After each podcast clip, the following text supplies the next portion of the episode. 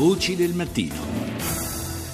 E sono giornate difficili anche per l'Egitto, alle prese con una sanguinosa offensiva jihadista. Buongiorno a Sharif El Sebaie, blogger e docente di lingua e cultura araba. Buongiorno.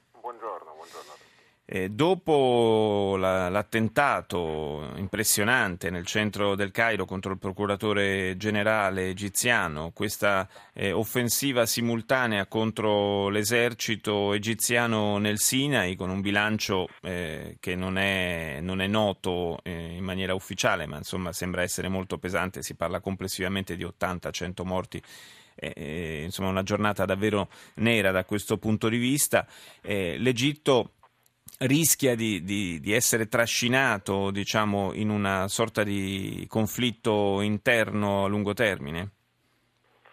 Ma eh, diciamo certo non un conflitto simile a quello siriano, perché non, non è che ci sia dire, un, una guerra civile.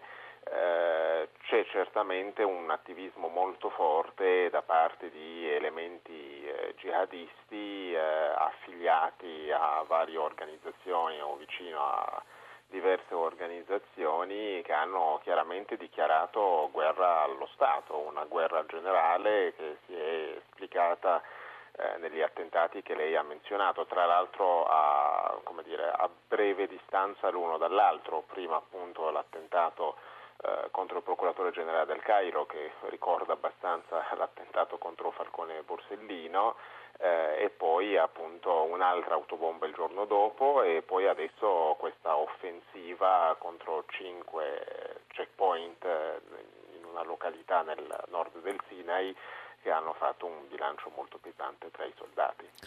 Il fatto che tutto questo accada appunto nella penisola del Sinai evidentemente preoccupa le autorità, le autorità egiziane, ma probabilmente preoccupa altrettanto anche eh, Hamas in, eh, nella striscia di Gaza, perché tra l'altro uno dei, eh, degli attacchi è stato proprio eh, vicino al valico di frontiera lì bisogna vedere se non ci sia proprio una responsabilità anche di Hamas dietro, sinceramente, perché ogni volta che viene aperto il valico di Rafah eh, praticamente succede qualcosa in Egitto, almeno questa è l'impressione. Mm eh, che ne hanno in Egitto, soprattutto che ha l'opinione pubblica in Egitto. L'impressione che si ha in Egitto è che fratelli musulmani e Hamas siano in combutta con gli elementi jihadisti eh, nonostante fatti eh, neghino di avere alcun rapporto con movimenti armati e di essere invece come dire,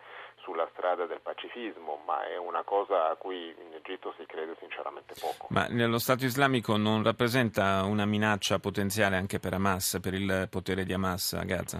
Eh, guardi, almeno io personalmente sono molto convinto che questi movimenti facciano il gioco uh, che si vede spesso nei film americani del poliziotto buono sì. e il poliziotto cattivo eh, buono fa vedere che è il moderato, il pacifico, eccetera, il poliziotto cattivo invece quello che fa la voce grossa, eh, che ritiene l'altro più smollanciuto. Ecco. Eh, quindi non, non, sono molto convinto perché alla fine l'ideologia di fondo è più o meno la stessa, cioè l'applicazione della legge islamica in senso letterale, il grande califfato, eh, sono magari in disaccordo sui metodi, può darsi, ma di fatto stanno dire, cercando di raggiungere un obiettivo comune. Grazie a Sharif El Sebaie, grazie di essere stato con noi.